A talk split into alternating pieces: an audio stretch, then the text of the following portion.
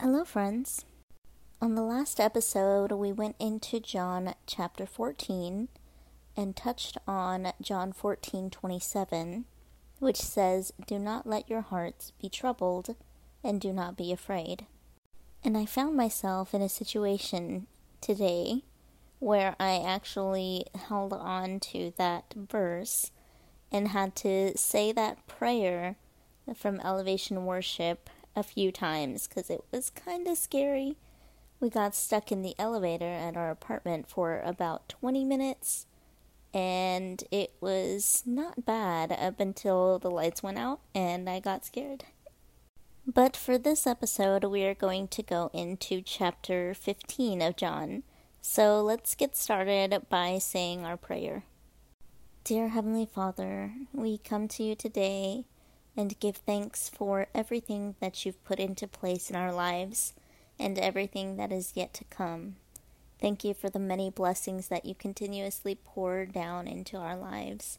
And thank you for the people that we're surrounded with, for the opportunities that we receive, and for the missed opportunities because there was something better in store for us. Lord, we ask for your forgiveness for the moments that we are weak for whenever we forget to thank you for everything that we have because we're so focused on what we don't have.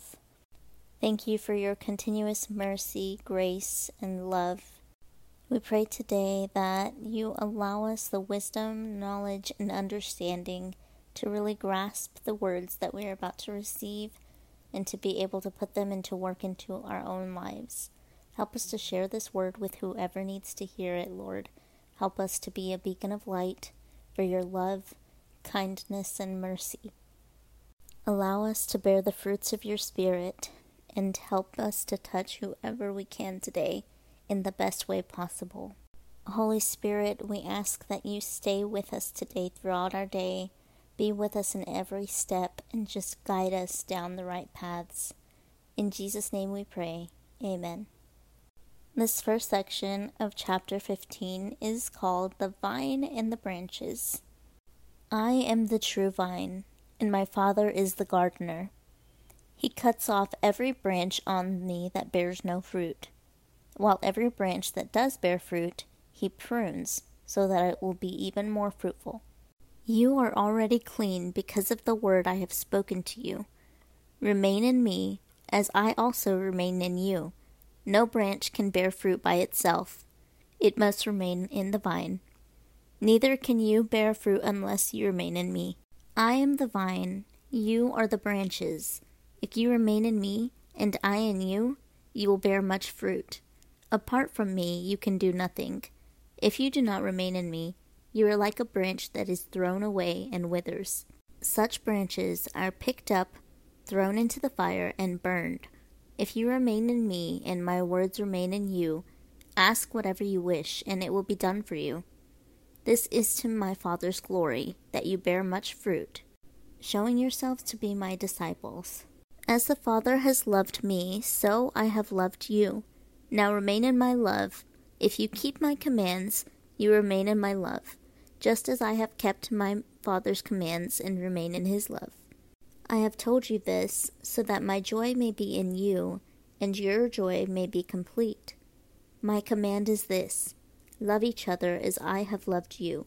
Greater love has no one than this to lay down one's life for one's friends.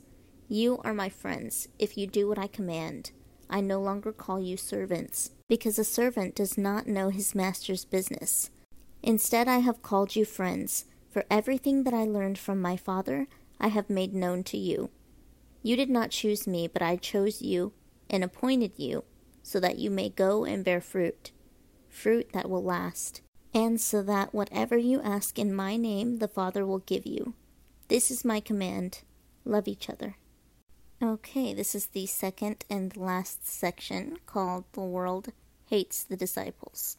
If the world hates you, keep in mind that it hated me first. If you belonged to the world, it would love you as its own. As it is, you do not belong to the world, but I have chosen you out of the world. That is why the world hates you. Remember what I told you. A servant is not greater than his master. If they persecuted me, they will persecute you also.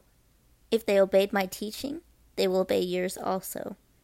They will treat you this way because of my name, for they do not know the one who sent me.